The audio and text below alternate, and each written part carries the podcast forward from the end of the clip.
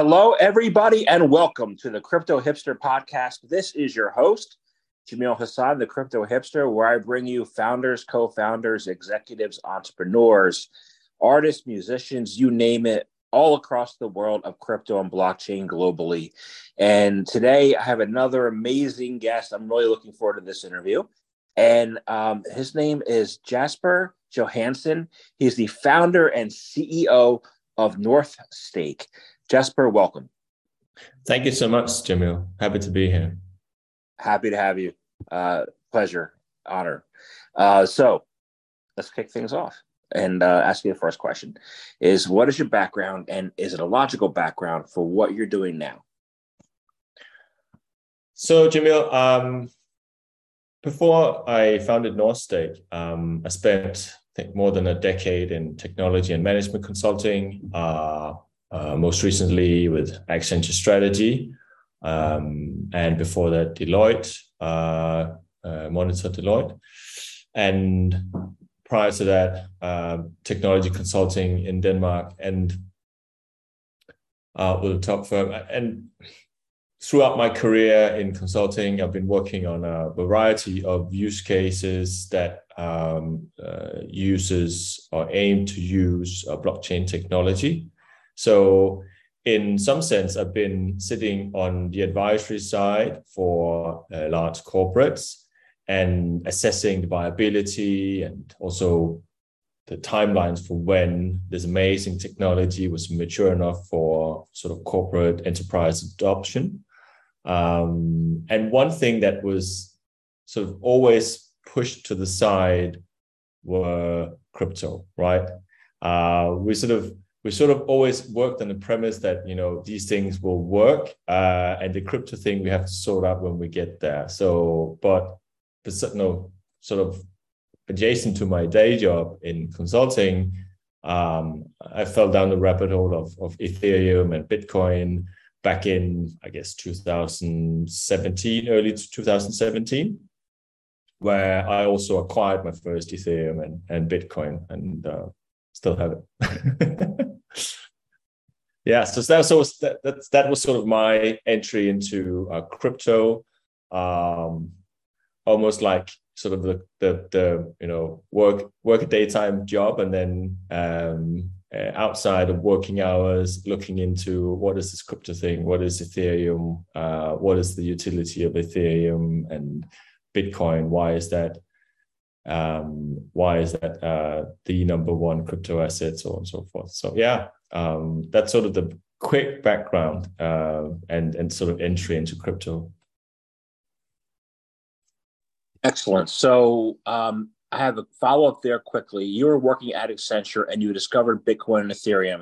And I know at the time in twenty seventeen, Accenture had built a blockchain that was editable as opposed to Bitcoin and Ethereum. And I just want to get what your thoughts were then. Yeah, as I mean, in seventeen, I was actually working at um, uh, Novo Nordisk I T and uh, Deloitte. However, there was a lot of um, uh, corporations, enterprises um, who were looking into building consortiums uh, that would sort of bring industry leaders in whatever industry together to, to collaborate on how to Uh, leverage open permissionless networks. And um, the issue, I think, was not to identify and work on the, the use cases that you would build on top of this technology. Uh, the issue quickly became which network should it be? And back then, I didn't. I don't think that you know, our assessments back then were that Ethereum weren't mature enough to sort of take on that level of sort of a whole industry moving into Ethereum.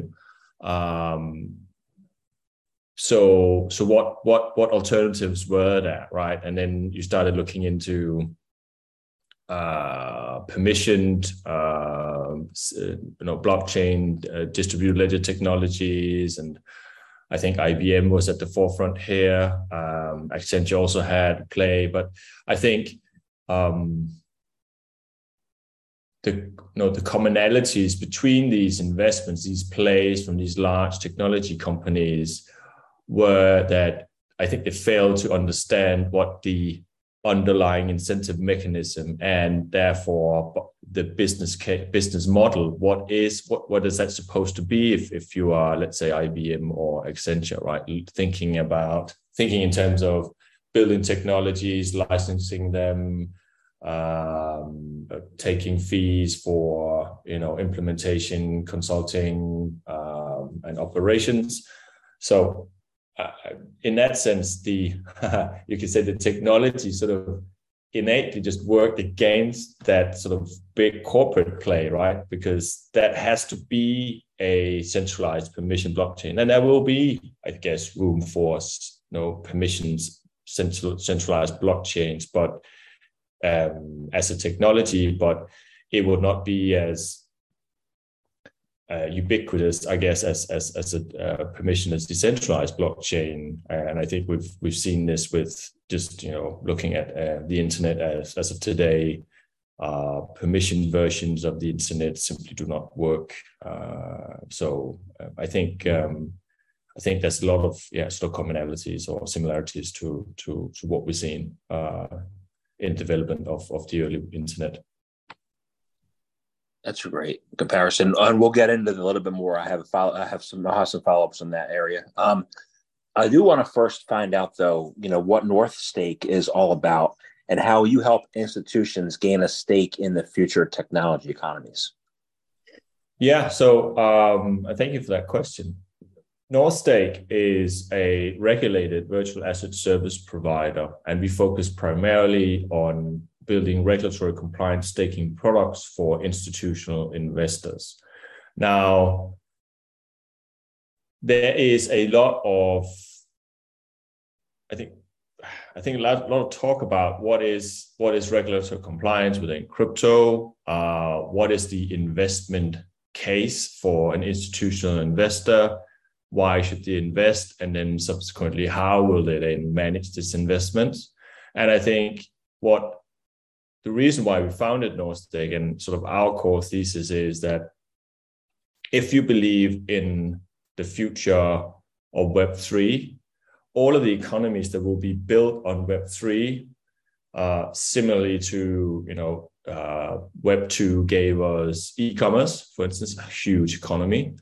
Now, if you believe that Web three can build new economies akin to sort of e- e-commerce, Um, you know, how would you as an investor then gain exposure to those uh, those economies, right?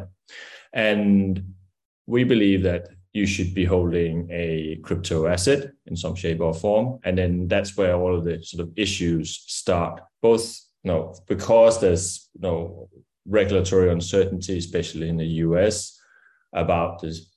You know, what is the nature of this investment? Um, what is your just legal rights if you are a um, service provider in this space?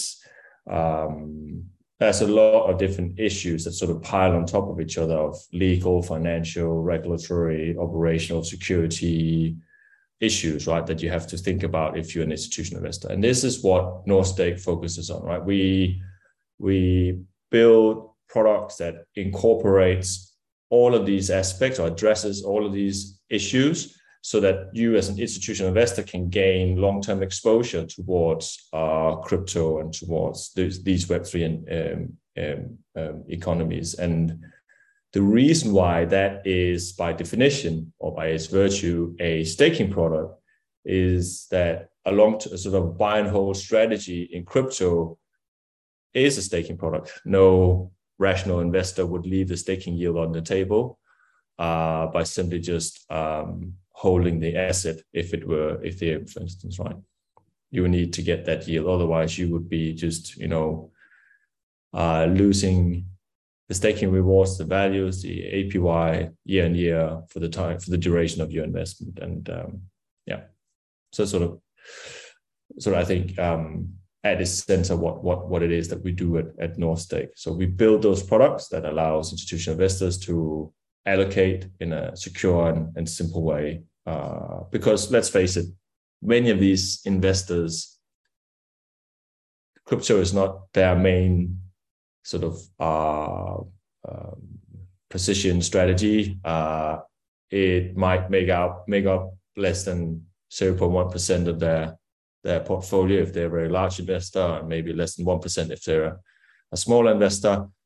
Um, and we like to say that we like to say that they have, you know, ninety-nine percent other things on their balance sheet that they sort of either more care more about or are more focused on, right?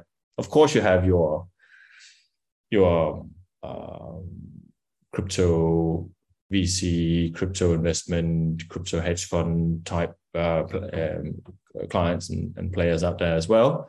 Um, but North, and we cater to those those type of clients as well. But we firmly believe in sort of the our mainstream adoption of crypto as a as an investable asset class for um, sort of broadly uh, for institutional uh, investors. Awesome. Um, so, and you're you're in Denmark, so you're now under the MiCA rules and regulations, right? So it's important to be regulatory compliant, right? Exactly. Um, this is this is um, this has been one of our key focus areas. Um, a part of the team that um, is Northstake have helped uh, from an industry perspective in Europe provide the industry input to uh, the legislative process of, of creating the MiCA bill. Uh, we continue to engage with regulators, uh, both at the E U level and also domestically, on how to uh, adopt crypto regulation and also how future iterations of MiCA uh, potentially would look like. And um, yes, we work closely with regulators on, on, on this, um, this topic. Excellent. So I've been noticing uh, something. I've been noticing a couple things in the market right now. And I want to get your take on this. Um, and people say this, and I don't know. True or false? Are we currently in an institutional bull market while the rest of the crypto is in like a, either a bear market, crypto winter, or a crab market where things are going sideways? And if so, then why or why not?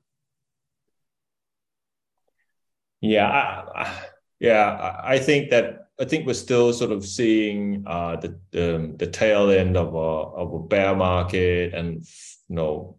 I mean, Ethereum, Ethereum's up more than fifty-four percent this you know, year to date. Um, I think we see similar type numbers with Bitcoin.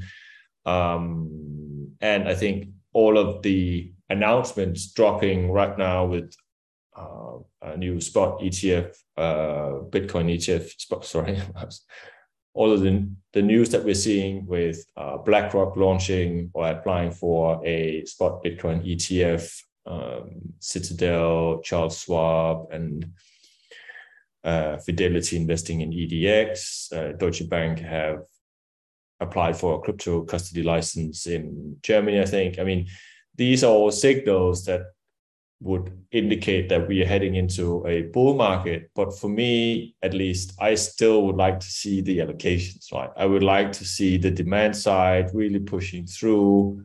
And in that sense, I might be a bit conservative, or I wouldn't say less op- optimistic, but at least I'm I'm I'm I, I, I, I want to see, um, yeah, show me the money, right? I, I want to see, stop talking about it, stop announcing it, just start allocating uh, to to crypto, because it's it's it's critically important, I think, for institutional investors to obviously not forgo on their side, not forgo an investment opportunity. Uh, which is going to be seminal uh, in hindsight. And uh, on the other hand, um, from a from a community perspective, in order for crypto and blockchain technologies to really, really hit that next level of adoption, you need institutional capital to help um, bring in the value, uh, you know, the appreciation, the price action that we'll see that would incentivize these communities to continue building and expand their ecosystems and and and sort of accelerate that that adoption curve, right? So we'll, we'll yeah, I'm cautiously optimistic that we are heading towards uh, a bull market, but I also recognize that. Um, We're in a situation where it could go either way right now. All right, so that's a good that's a good point. Watch the allocation, right? Um, and not just the words. It's good. It's good. I, I agree with you. Um, so you did mention accelerating the adoption curve, right? So institutions should be and could be critical and crucial for unlocking mass adoption for Web three innovation, right? And democratizing the future for everybody. Um, but this concept of democratizing the future for everybody, doesn't that go contrary to the primary aim of a corporation, which is to maximize shareholder wealth for just the shareholders? Uh, how do you how do you bridge that dichotomy, or that those two things? To me, they just sound opposite. That in order for adoption to occur, we need uh, you know we need to travel on an accelerated path, and institutional adoption of crypto assets will do that because it will bring in a lot of capital into these Uh, blockchain ecosystems that will uh, help them accelerate the growth path that they are on. And the use cases, the, the, the economies that they're building on these blockchains are aimed at democratizing or decentralizing various aspects of uh, of sort of what we what we call future um, Web three economies, whether that's decentralized finance, whether that's N F Ts or tokenization, uh, real world assets, these kind of things. Now, um, now the interesting piece, the interesting piece, and sort of the second leg of the question is that, does this concept go against sort of a primary aim of, of corporations, uh, which is to to sort of produce shareholder value? And I think if you think about it from an institutional investor's perspective, they will be looking at an investment opportunity. Let's say, um, what what would uh, what would a liquid market of tokenized real world assets look like, right, in the future? Um, there are certainly a lot of economic incentives to do so uh, in order to take very large assets and breaking them up into smaller bits and making them more liquid than they are today. Uh, everybody sort of buy into that. But how would you then do that? And who's going to own the infrastructure and the, the sort of the ecosystem of, of service providers that would enable um, enable this? And if I'm an institutional investor, I'm looking at it, I'm, ass- I'm, I'm assessing the investment opportunity here. And that is done through the lens of creating or maximizing shareholder value. And I would be looking at and assessing this investment opportunity to what I can get elsewhere. What is the opportunity cost of, of making this investment? Um, but the fundamental primitive that creates the value in this investment is democratization or decentralization, or you know, sort of making, you know, use of a technology which is which is founded on the core premise that it needs to be decentralized, and you need to have, uh, you need to democratize the access to, let's say, in this case, real world assets, um, making those available to uh, you and me and everybody else, and not just, you know, large institutional corporates. So Northstake do not necessarily, we don't necessarily have sort of a, Uh, a dog in that fight, if uh, if if I can say that. Uh, we monitor this, but we have sort of a very pragmatic approach, because we sit on the institutional investor side, where we say, you don't know how to make this investment, you don't know how to manage this investment, you don't know uh, how to you know long term secure this investment. And the reason why I can say that is because they don't they don't want to understand this, right? They they rely, as they do in many other in many other asset classes, on uh, third parties uh, that they can counterparty assess, and then they can partner with in order to make the investments that they need in order to uh, successfully execute their strategy. So obviously, we're interested in ensuring that the blockchain communities and sort of crypto communities see as much inflow as possible, because it sort of help uh, the price action long term, which is in everybody's interest. I hope that sort of answered the question. It does. It does. Um, and it brings me to a couple other questions. And you, you said opportunity costs, and, you know, um, and you mentioned, you know, uh, securely, right? Um, so I think that one of the, one of the key things here is to, how do they, how do they know they can trust their investment, you know, something like that? Like, how can enterprise investors gain access to, like, fully compliant, you know, K Y C, A M L services that they can trust in the crypto industry safely and securely, right? How can they do that?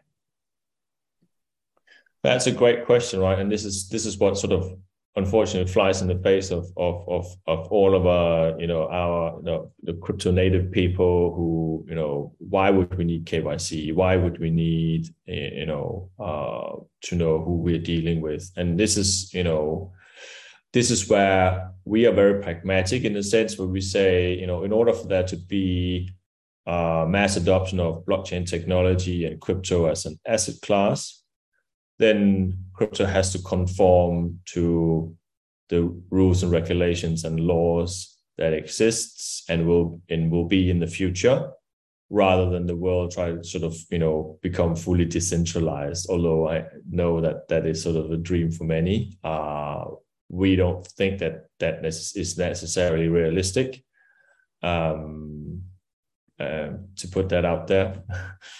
um, so why is K Y C and A M L important? Well, institutional investors are bound by mandates in, in on how they allocate investments. Some of the some of the allocations are actually, um, you know, funds that is Uh, managed on behalf of, you know, you and me, pension funds, uh, for instance, insurance companies, so on and so forth.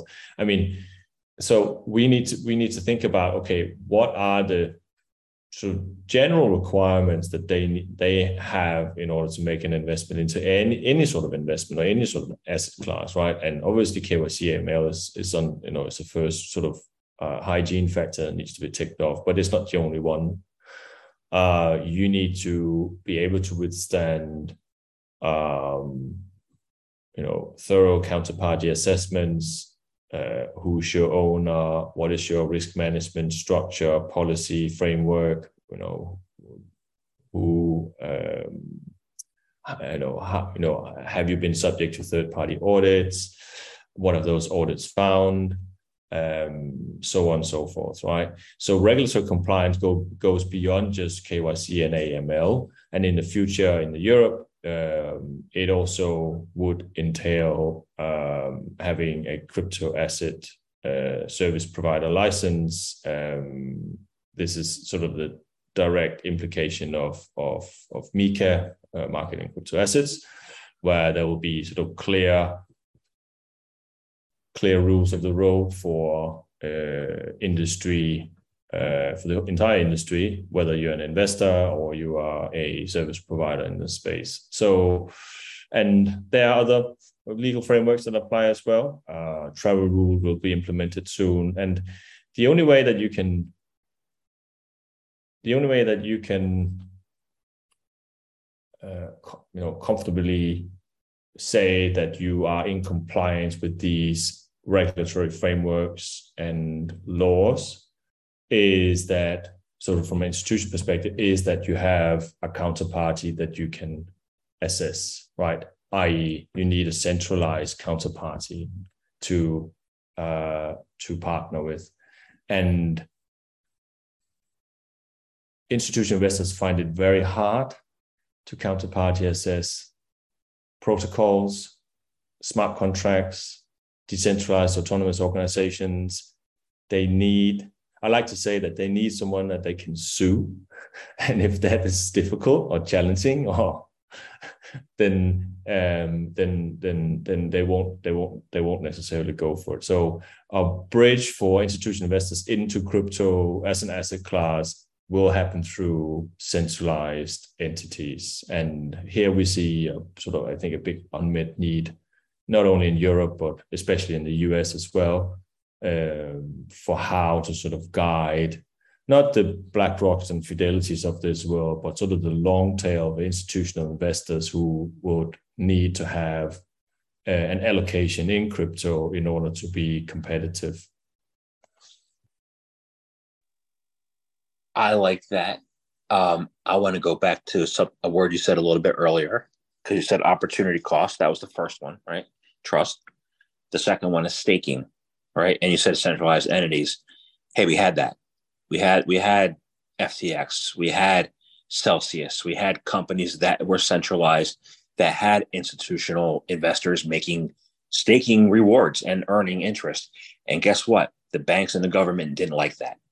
So at least the ones here, you know, they didn't like that. So it's been an attack vector of the S E C, you know, and it looks like an, an attack vector, especially against retail, you know. Um, how is thematic staking a viable option for institutional investors, and what other viable products make the institutional investments an attractive option if there is staking involved?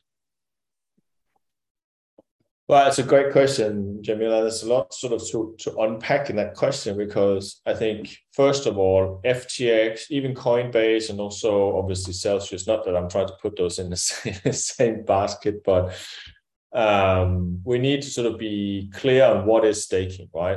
So at Northstake, we do what I think most people like to call protocol level staking or native staking. You know, we run validator nodes, we ring fence those nodes, and we apply a very stringent uh, compliance monitoring system on this, so that we report to the authorities if there are any sort of suspicious activities with regards to these validator nodes. But it also means that from our client's perspective, we can we can document on chain that their funds have actually been locked in staking on validator nodes, right? In staking positions on validator nodes, as opposed to, let's say, Celsius, or even if I wouldn't go into F T X because that's sort of a fraud show, but, and maybe Celsius was as well. But I mean, the this is not this is not lending and borrowing, right? We do not rehypothecate assets, and I think a lot of the staking that took place sort of prior to Terra Luna blowing up and F T X as well, that was staking sort of rebranded into lending and borrowing, where the underlying business model is fundamentally different, right? Because here you're not creating a yield from the chain, you are taking in client funds and you are repurposing those funds in order to get, you know, get a yield and then uh, make a spread.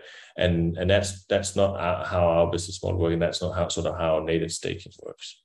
Now, with regards to sort of the S E C and and and their interpretation of of staking, um, I I hate to say this, but I, I, I'm afraid that um, that this, the buck doesn't stop with the with Coinbase and if and, and Kraken. I, I, I mean, there are a lot of U S-based staking entities that will be sort of next in line. Uh, Block Demon is a large one.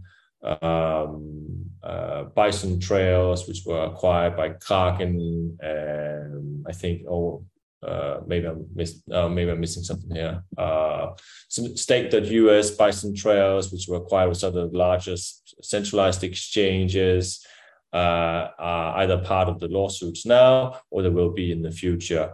As you start to sort of start from a regulatory perspective, start to unpack what is native staking and what is lending and borrowing, because those are two very different things. Um, and I will say that, you know, if you look at the S E C, Um, I think since the F T X blow up, you've had one hundred thirty lawsuits from S E C, which is more than you know, there's more than the total amount of lawsuits up until the point of F T X ever, you know, uh, issued by F, by the S E C. So clearly, there's sort of a political motivation to. Um, I know your Americans like to say regulate by enforcement, um, which. which is unfortunately what we're seeing. And I, I don't expect that to stop until you have sort of uh, a clear legal framework in place that uh, governs how the how S E C should interpret uh, crypto assets and and and and uh, also staking providers. Um, here I can say sort of you know take that into the to Europe. MiCA has been underway for more than four years, five years. So that's a piece of legislation that has been thoroughly sort of uh, uh, um, so there's a thorough there's a thorough legal process sitting behind uh, MiCA, and what they've managed to do in that time period have been to sort of adopt into the the law itself what are sort of the standard practices of the industry, rather than having sort of a, a, the, the, the, the opposite where you're saying, okay, now we create a, a, a, a new crypto law, let's say in the U S, and then we'll have to set legal precedent in order to understand how we um, interpret this law going forward. And that sort of that process is very painful. It takes a lot of time. In Europe, we've been, we spent the time wisely Uh, to to actually adopt a lot of the industry practice into the current MiCA bill. Uh, is it perfect? Far from it. Uh, there needs to be additional work, and there will be a, a MiCA two coming up, uh, um, you know, in the future as well. But it sort of gives Europe a head start on this as opposed to the to the U S. Um, just to the, sort of the final, uh, you know, no. Just final thoughts on sort of thematic staking as a viable option. Um,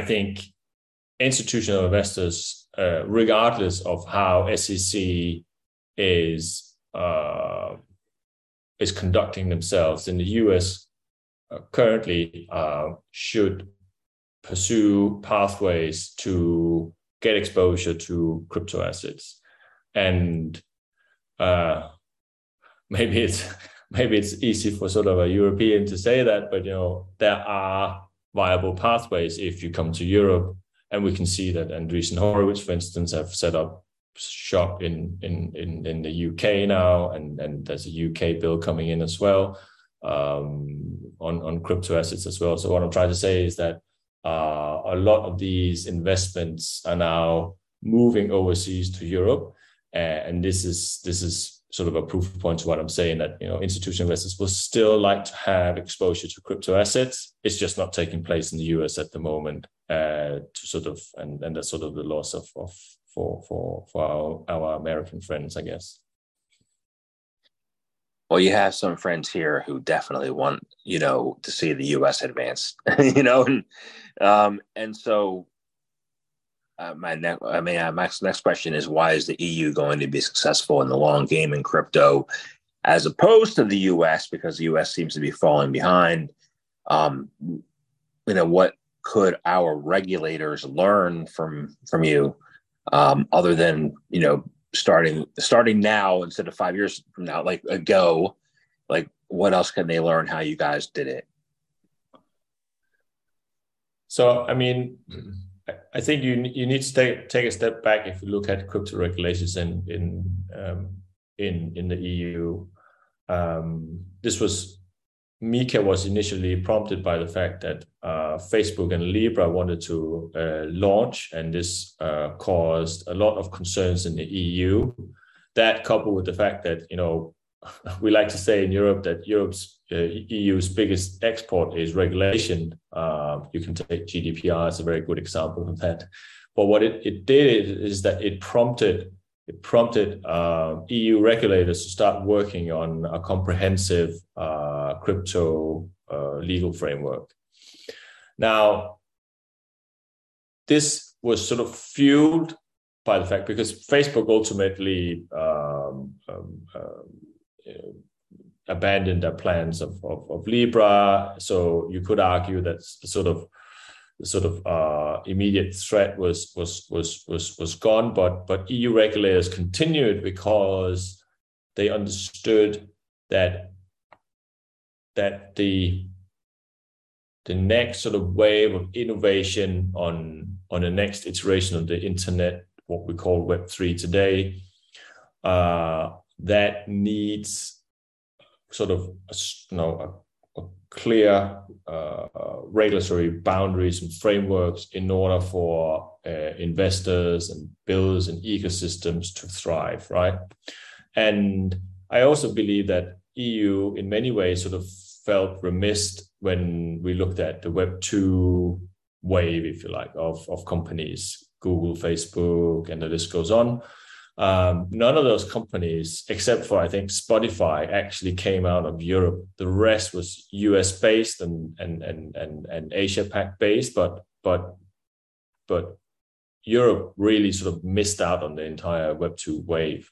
Now, if you look at Web three today, I think some of the analysis that we've done shows that uh, almost half of all of the Uh, blockchain development communities, um, so, you know, developers actually sits within the E U region in the world.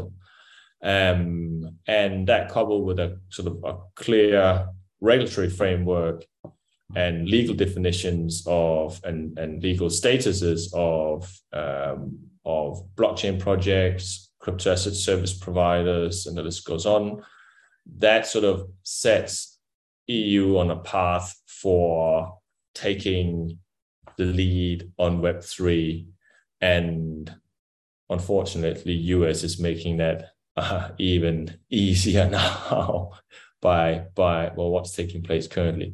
I would say though that, you know, what what U S regulators must observe is um, you know.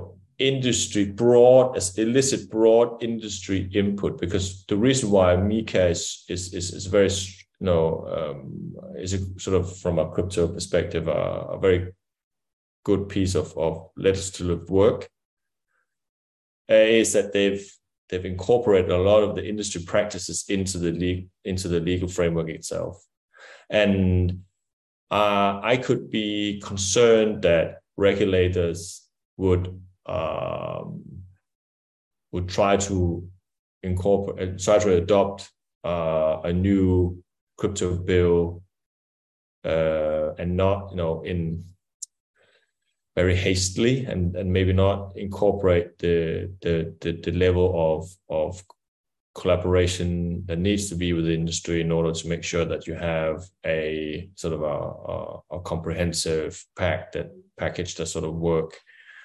Um, because the S E C will continue sort of uh, on on interpreting uh, current and future legal legal frameworks, um, and and and I'm afraid we'll, we'll sort of continue to on it on it on the, on the current path that it they are they are on, right? So um, so yeah, so yeah, that's that's my two cents from from sitting across the pond.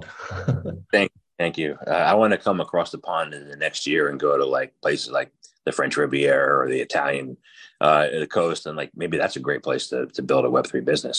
you know, um, I want to touch on one final thing. Um, you guys have at Northstake, you have an O T C and algorithmic, algorithmic trading platform, right? How, do you have any concerns like MiCA on how your platforms work, or are you gonna you guys gonna thrive with, with with what you're doing? And um, just touch on that. Yeah, again, I mean, this is uh, and I'm sorry if I sound like a broken record, and this is not a sort of a sales plug for E U, but um, MiCA actually gives us, or MiCA gives us, uh, you know, a clear uh, regulatory status as a crypto asset service provider, which um, Uh, and sort of with that license, uh, and also with the current V A S P license that we hold, we are um, allowed to do any sort of exchange of crypto to crypto or crypto to, to fiat or the other way around. Um, as long as we sort of adhere to uh, the uh, A M L Uh, applicable A M L laws. Um, soon we also see the travel rule take effect. So we need to have, you know, uh, thorough counterparty assessment of whoever transact, but we already have that today. So that's sort of in place already. Um, and and with, with, with, with MiCA in some instances, um, we we have to look at, you know, what type of, of counterparty are we dealing with, uh, what tokens are we transacting. Um, but other than that, um, we don't have any sort of concerns in sort of our products, our platform or offerings. Uh, quite the contrary, we're looking for. We look forward to seeing MiCA, you know, creating a, a, a even more professionalized ecosystem of, of of crypto asset service providers, service providers that could that could um, take the next um, billion U S dollars of institutional capital into into crypto. Sounds great. I love to see the allocation. Like you said before, let's watch the allocation, you know, um, people should do that. So, um, oh, you did mention this twice and I got to just follow up because, you know, for people who don't know, like me, the travel rule, what's that? So the travel rule is imposed by um, the Financial Action Task Force, uh, F A T F. Um, I'm sure you are aware of that abbreviation. And basically what the travel rule states is a number of thresholds on when um, you do transact between two counterparties, what level of um, uh, identification do you need to have between these two counterparties. And it is Uh, sort of impressed on both the sender and receiver in this transaction, as well as as the as the transmitter or, or the counterparty or sort of intermediary sort of in you know um, execute this these these transactions to ensure that you know who you are dealing with. Um, so that will take effect as well uh, in twenty-four, I believe, uh, and so there's there's sort of a host of incoming regulation that uh, crypto as a service providers have to adhere to and observe. Got it. I always thought the travel, like for me, the travel rule is if I have crypto on a wallet, if I'm traveling, just put it on the blockchain and delete the wallet and then put it and then restore it after I'm done traveling. So, you know, um, but yeah, that sounds good. So um, I want to thank you very much for your time today. This has been very informative and I enjoyed uh, speaking with you. And my final question is probably the easiest question is this. How can people find out more information about you, about Northstake, about potentially become a client of yours? How can they do any of that? Well, the easiest way is to go to northstake dot d k um, and read a little bit about what's going on uh, with Northstake and, you know, reach out to us um, either directly through Telegram, Twitter, LinkedIn, whatever channel you sort of prefer, um, direct email. And uh, we're very responsive and we, we like to think that uh, we help to help. So if you have any questions, we, we're happy to sort of um, help you out with those questions as well. Awesome. Thank you very much for your time today. Thank you, Jamil.